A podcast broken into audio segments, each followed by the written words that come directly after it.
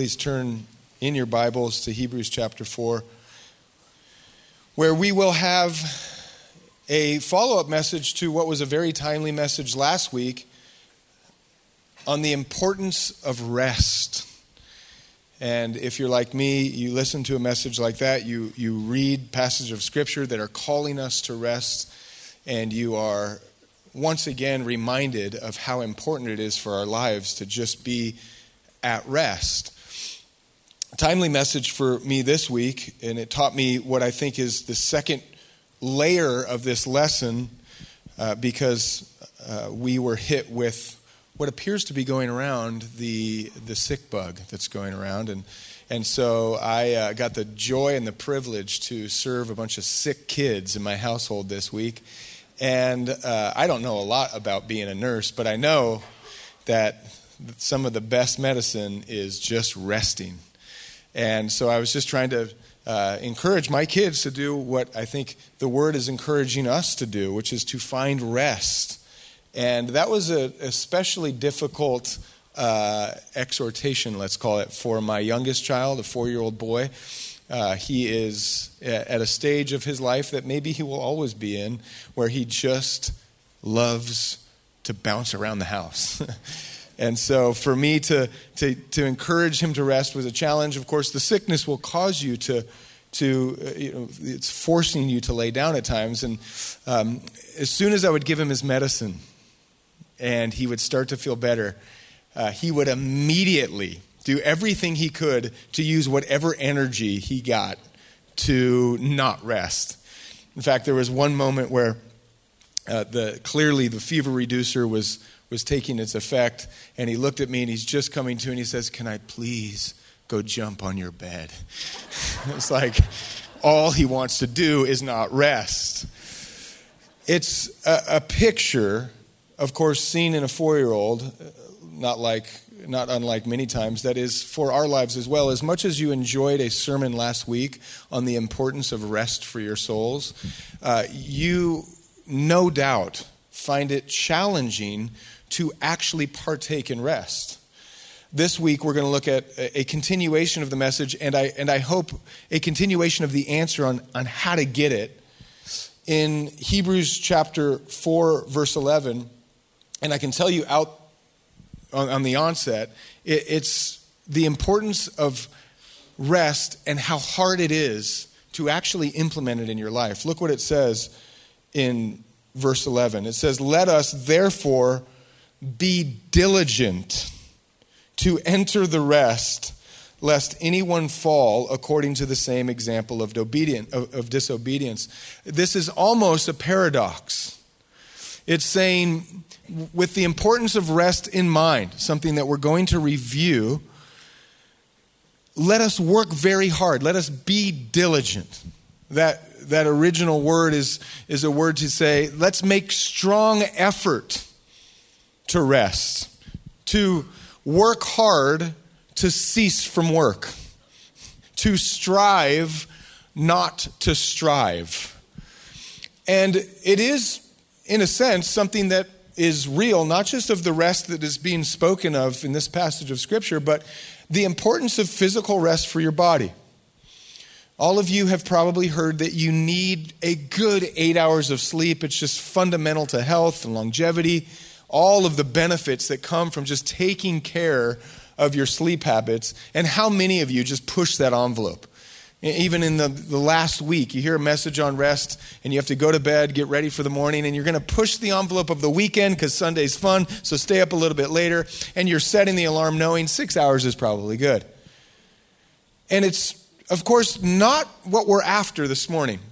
This, this message is not just a, a, a commercial break to remind the Hebrew audience how important sleep is. This is not a message about physical rest, but physical rest does give you a picture at how diligent you have to be. People who get rest are disciplined. And people who find the rest that is being offered through this picture that we're going to look at, they're people who understand that it is a work of diligence. And so we're going to answer two simple questions. What is that rest? As it says in verse 11, let us be diligent to enter that rest. It's a specific rest that we're talking about.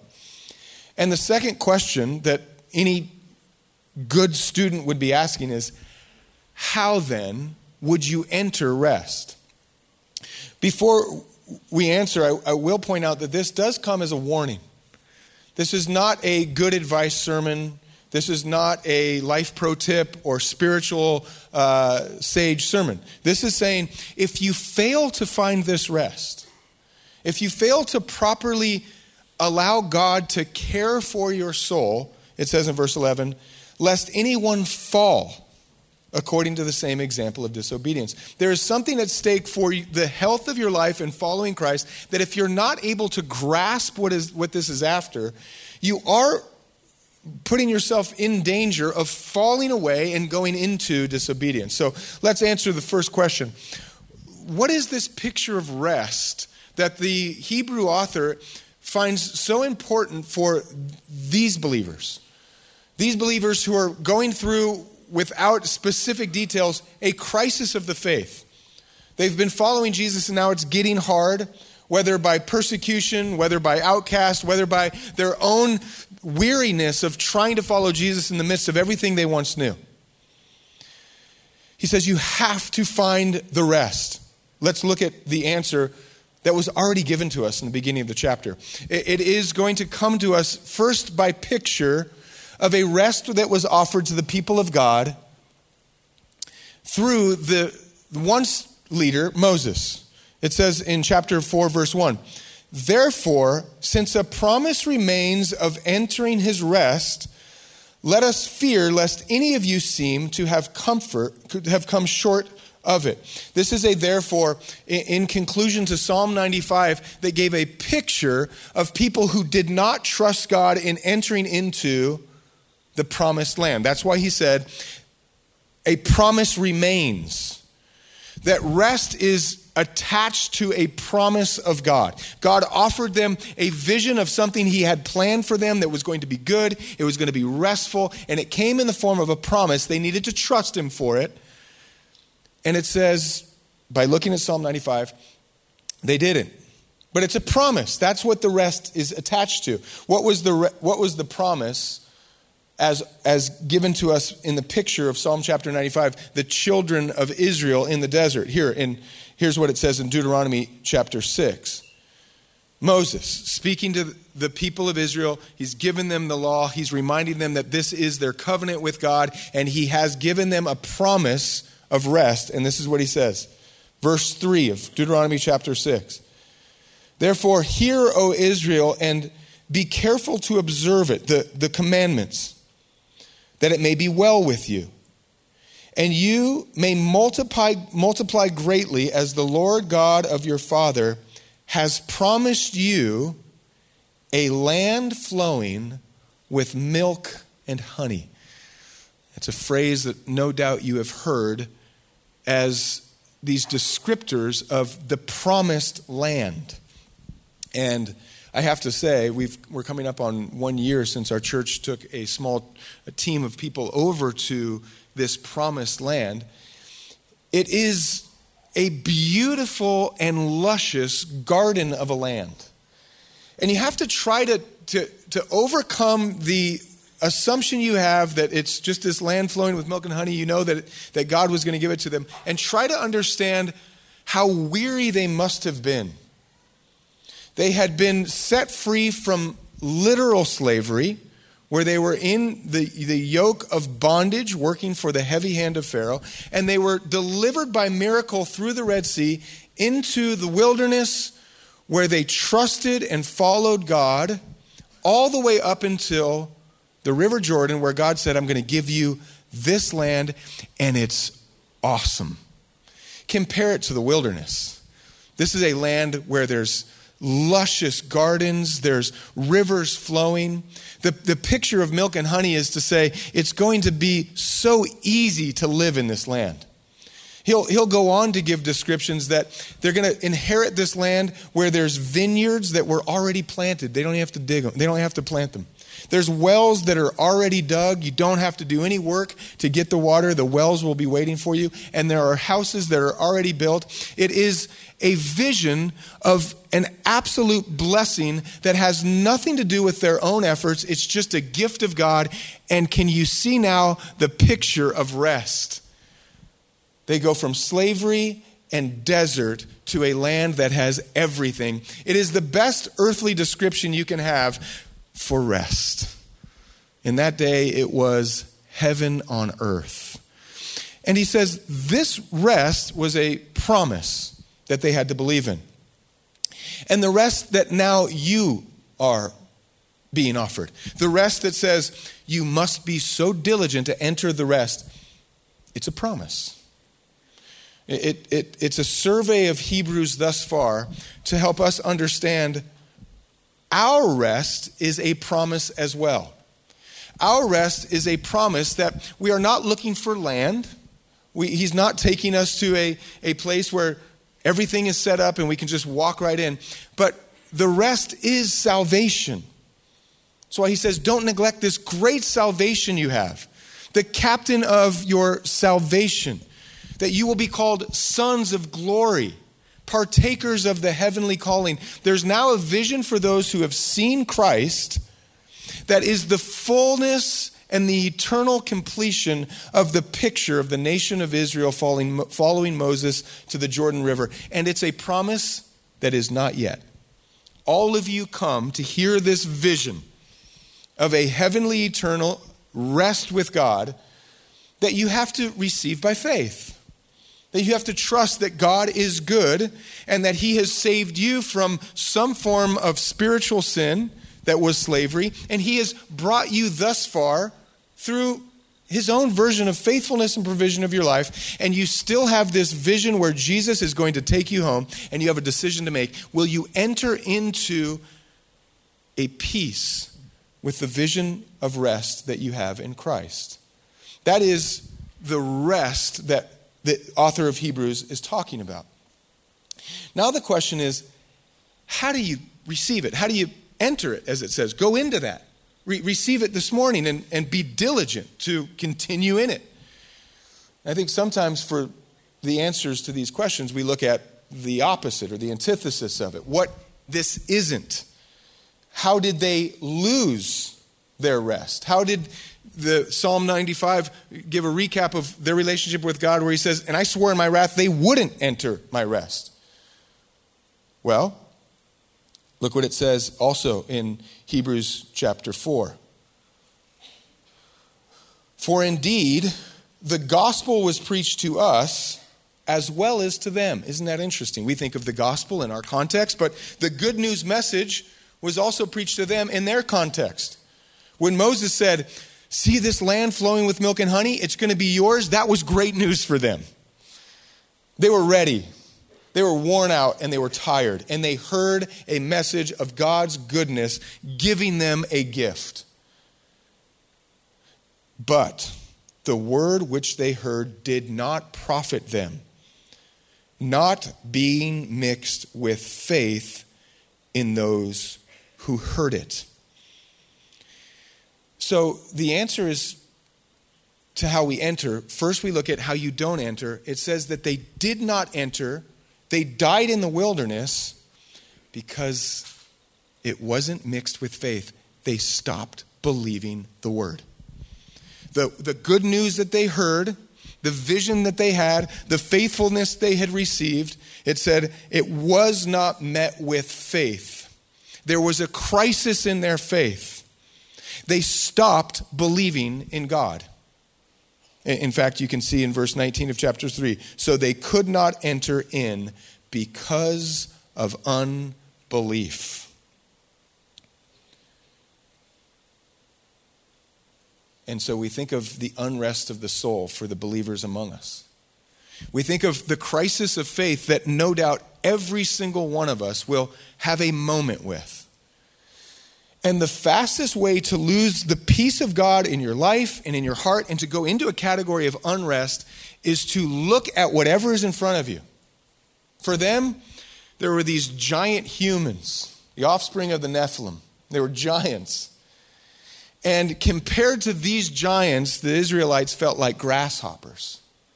And that crisis of faith was so big that they no longer believed the word that they heard that God was, in fact, going to give them this land. And you'll have a crisis of faith. And you have a gospel that has been preached to you. And you, right now, those of you, many of you have put your faith, your saving faith in the gospel, and you've, you've been delivered. You're now qualified. The gospel is preached. God loves you. Gospel preached. He demonstrates his love for you that while you were still a sinner in bondage to sin, he sent his son to hang on a cross. While you were dead in sin, he paid the price. He paid your debt. That's the gospel preached, and then something happens. There's a crisis of faith. You see something that is gone into your horizon that seems bigger than God's love for you. And it seems to be a duty of a pastor to just serve the people of God over and over again seasonally to say, God still loves you. Just this week, I had someone come into the church and say, I don't know, I don't feel worthy anymore. He's being tempted by unbelief in the gospel. God loved him when he was a sinner. God loves him as he is sanctifying him. The gospel is preached. It says that you are not condemned. There's no condemnation for those who are in Christ. Your sins have been forgiven, removed from you as far as the east is from the west. And no doubt, some of you have fallen into temptation and you've experienced sin once again. Some of you experienced sin this week. Some people are not at church because of something that happened last night. And they're being tempted to not believe the gospel. That where sin abounds, grace abounds more. That's the gospel preached. And they, were now, they are now going into a category of unrest. Does God love me? Can God forgive me? We live in a strange time where the gospel is at odds with the culture. And here's a fundamental truth good news for all of you who believe this morning. Jesus says that on the foundation of the confession of Christ, he builds his church, and the gates of hell will not prevail against his kingdom.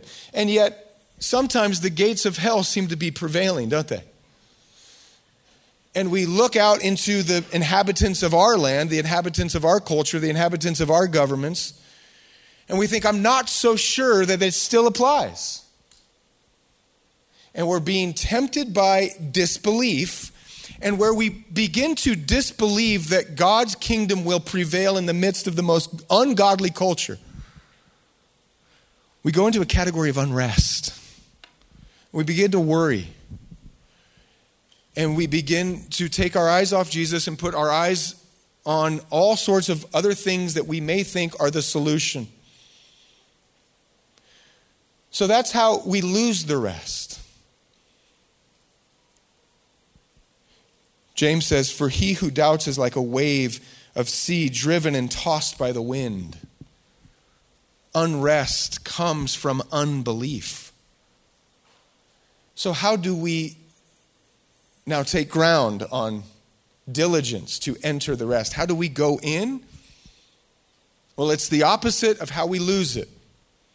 And this is why, this is the context of a verse that is so powerful to help us understand why it is we're people of the Word, why it is we gather the way that we do and devote our hearts and minds to an expose of God's Word week by week and in your private time, day by day.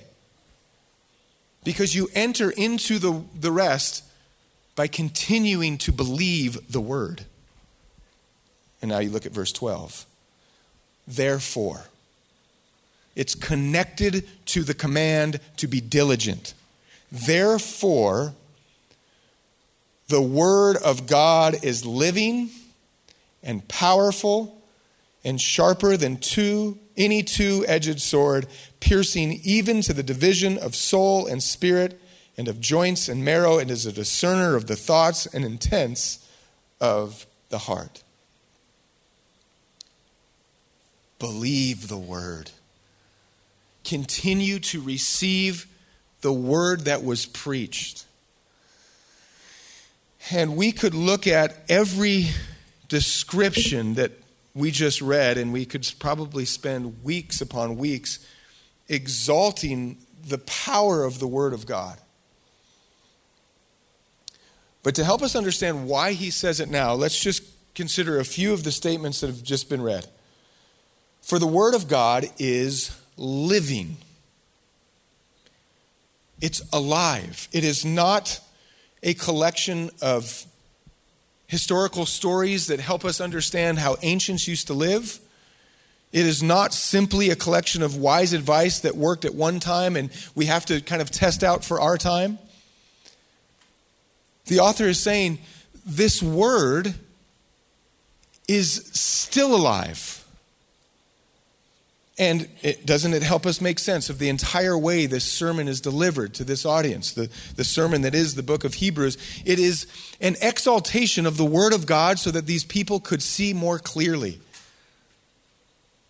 He quotes the Psalms all through chapter 1. Then, to help us understand Christ's position with humanity, he said, Psalm 8, What is man that you're mindful of? You've given him dominion and honor, put all things under his feet. That's the word. And then he says, consider Psalm chapter 95. When we got a picture of people who followed God and then stopped believing Him and they died in their rebellion, that is not just a story of the nation of Israel. That is a story for people who follow Jesus and stop believing. That's still alive. And that is why we open this and we preach it and we listen to it, not just the way it spoke to the original audience, but the way that it speaks to us now. We got an example of this just last Wednesday. I'm going to continue to talk about Wednesdays because I'm just, I want to encourage all of you, if you can, to come to Tom Velasco's midweek service where we're going through the law. It works perfectly with Hebrews. Last Wednesday, Tom shared on the seventh commandment, which is Thou shalt not commit adultery. A very serious command with very serious consequences. And the way that he shared the word to make the word come alive in warning us and exhorting us and cautioning us against what may happen if we fall into this temptation. He shared a living story from 2 Samuel. He said, Do you see what happened when David was not leading the way that he should lead? And he was going into areas where he knew temptation would be waiting for him. And he invited Bathsheba into his house, just pushing the line of compromise. And then when he did compromise, he covered it, and sin begets sin. And then God exposed him and he had to repent, and consequences were radical. That's what happens when you commit adultery.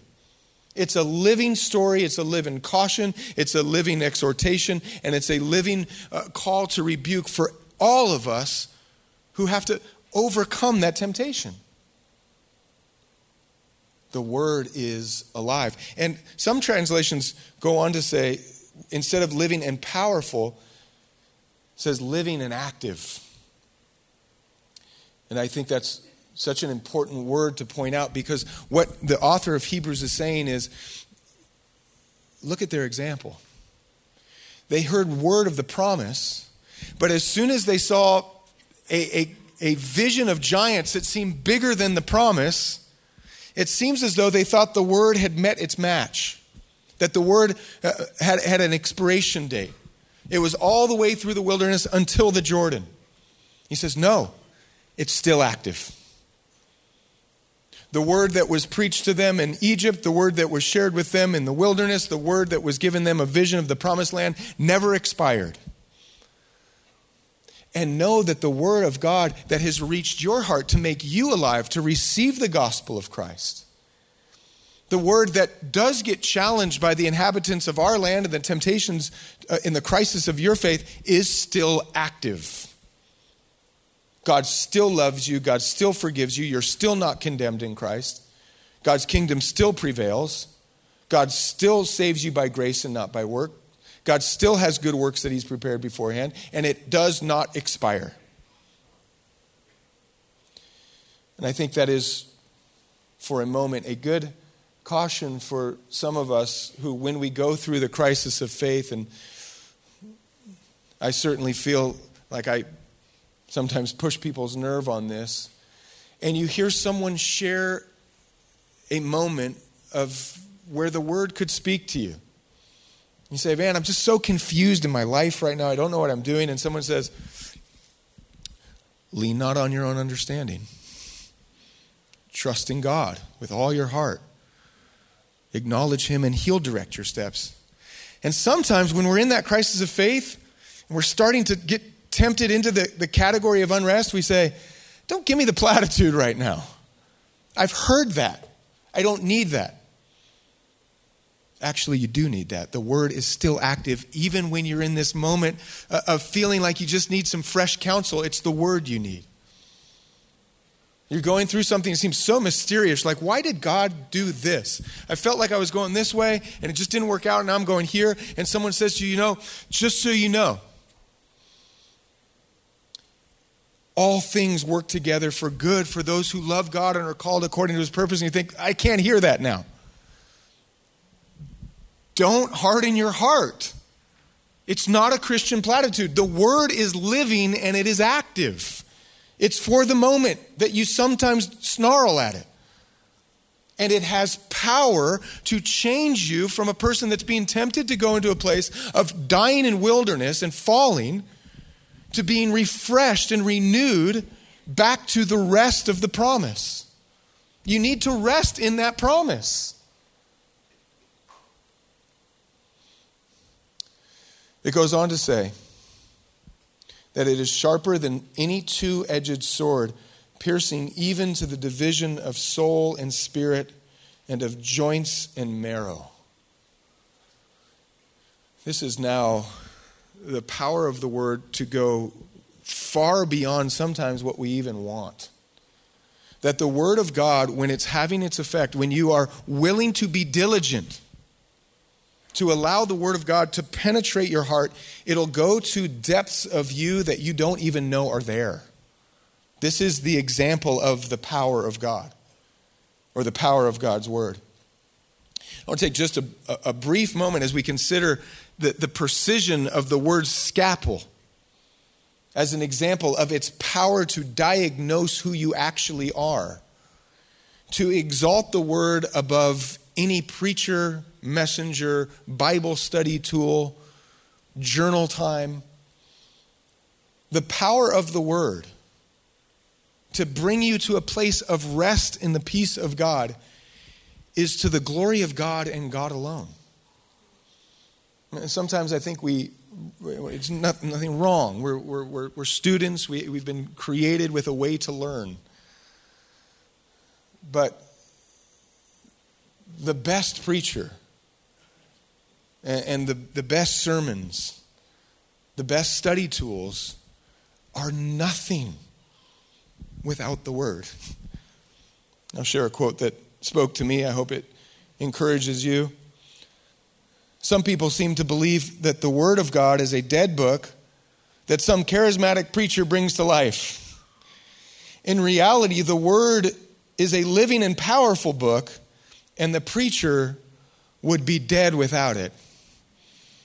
I appreciate that so much. I have nothing to offer you. If only you would have met me before I ever opened this word and found power to change my life by the grace of God and encourage others, I had no good advice. Week by week, I am emptied of anything that I could ever offer you other than trying to understand how the Word of God is going to speak to God's people. And I point out that it's giving us a, a, a metaphor, once again, of, of our physical bodies in the way that we are so uniquely made another testament to our amazing and creative God in the way that He made us with a, a, soul, just the whole of our being, and a spirit which can animate the glory of God. Our, our bodies connected together by joints, and bones and marrow, the, the, the precision. What an interesting bit of anatomy to point out that there is bone, and then within the bone, there's this fatty tissue called marrow that, that produces the, the blood for the bone, the life for the bones. Intricate design.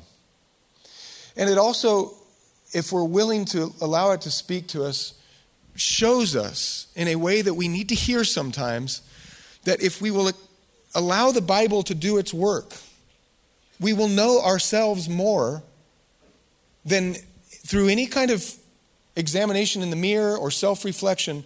God knows you more than you know yourself, and He knows how to diagnose what you need. I think of blood work for this because not long ago my wife had to do some blood work. And it was a fascinating process. They draw her blood, they send it into a lab, and they look at it through a microscope. And as you examine blood through a microscope, you can diagnose all sorts of things that come from the blood work. In my wife's case, she was iron deficient. And so, with iron supplements, she solved some chronic fatigue she was having. It's like, wow, modern medicine.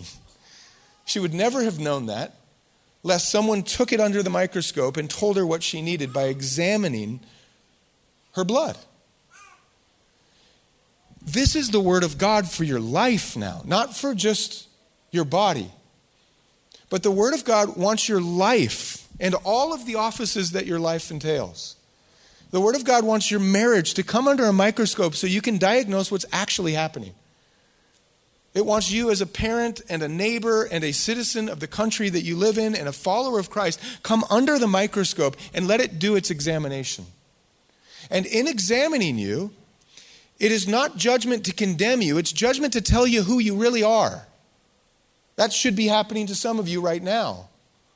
As the Word of God comes out, it's calling you into a deeper relationship with God and a deeper knowledge of who you are and how God is shaping you and forming you and moving you. Here's a prayer that is aligned with this kind of acknowledgement of the Word of God that I think we would all do better to pray more. It comes from David in Psalm chapter 139, and I believe it's alive for our time. It says, Search me, O God, and know my heart. Try me and know my anxieties for the context of what we're studying this morning, know my places of unrest. Know the things that worry me and keep me up at night.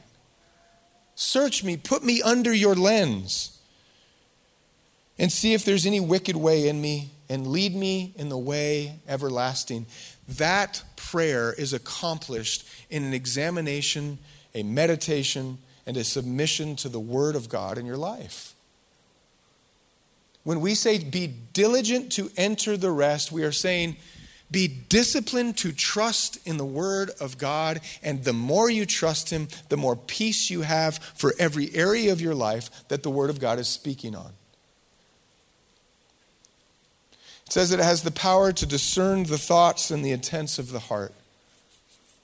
This is why I think sometimes the preacher gets the accusation that he's following around members of the congregation as he preaches the sermon, as he shares his anecdotes, as he gives his application, from time to time, he may hear, Were you reading my journal?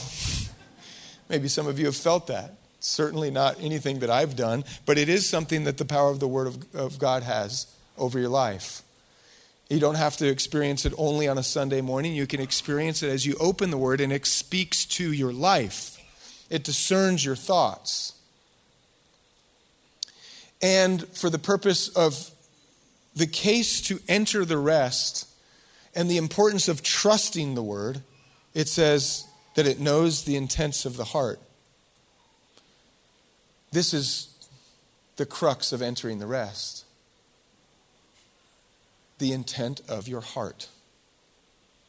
In other words, what do you actually believe? The, the author of Hebrews is saying they didn't believe the promise. The gospel was preached to them, and the gospel is preached to you. The word went out, they received it, and now the word is going to examine do you believe it? Of all the ways the gospel has been exalted this morning, the love of God, the forgiveness of God, the sovereignty of God to overcome the darkness of, our age with his glorious light. The good works that he has planned for you, the saving grace that he won you by, the command to love him and love your neighbor as the satisfaction of your soul. Do you believe it? That is the question of your rest. And I assure you, in line with the author of Hebrews, seeing Psalm 95 and the rebellion as the hardening of their heart, wherever there is unrest in your life, where there is unrest in your categories, the marriage on the rocks, the family on the brink, the finances that seem stressful, there is an intent of your heart that is not fully given over to trusting God wholly and completely. Because where you trust God, you have complete rest.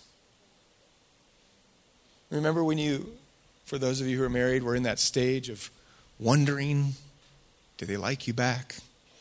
Will they say yes if you ask them out? Is this going to go the distance? That's called not dating, that's called relational unrest. And then something very powerful happens. You give each other your word. It's a covenant, it's a promise. You make it before God and all of your witnesses, and with that word, your relationship is at rest. By the design of God, you are now called to live together at rest, that you will die together. And that is a small picture of a covenant rest that you have with God. Do you believe him? Do you believe that he will uphold his part of the covenant? Do you believe that he is going to actually deliver on his promise? And the answer for those of you who have professed Christ as Savior and Lord is yes. And the exhortation is to make it yes every day to be diligent while it is today to believe in God. To not believe in Him the day you were saved and check in once in a while, but to be dil- diligent that the Word of God is something that you are trusting with your whole life completely and daily. And we'll conclude with the final picture that should bring all of us to an acknowledgement that God knows the intents of our heart. He knows where we trust Him and He knows where we don't, and He can reveal even areas we don't even know. Verse 13, and there is no creature hidden from His sight, but all things are naked and open to the eyes of Him to whom we must give an account. I ask the question what you really believe. God knows. God knows why you're here. God knows why you read His Word, when you read His Word. God knows the areas of your life where you trust other things instead of Him. The Word of God penetrates and exposes you. And to use this image that we would be naked in His sight at first, it's terrifying, and then it's purifying. In Genesis 3, we get this picture where man and woman have sinned. They've disobeyed, they've stopped trusting in the Word of God, and they realize they're naked. And what do they do? We laugh at them. They make some clothes out of fig leaves. Of course, God is not fooled. That is the fear that God knows who they really are. And as we laugh at their fig leaves, we cover up in all of our own ways. It can be very f- fearful to be that open with the God who made you. But it is how you are cleansed. No one showers with clothes on. Here I am, Lord. Search me. All of me. Know me from the depths of my heart and reveal to things in me that you can take from untrust and unrest to faith and peace. The application is very easy. Be diligent to trust God. And I can't think of an easier way to ask you to start that by, than by saying, God, I will be a person who wants to know your word. Where you feel unrest in your life, find out what God's word has to say and see what happens. Put your trust in God's word and see the peace that will follow your life.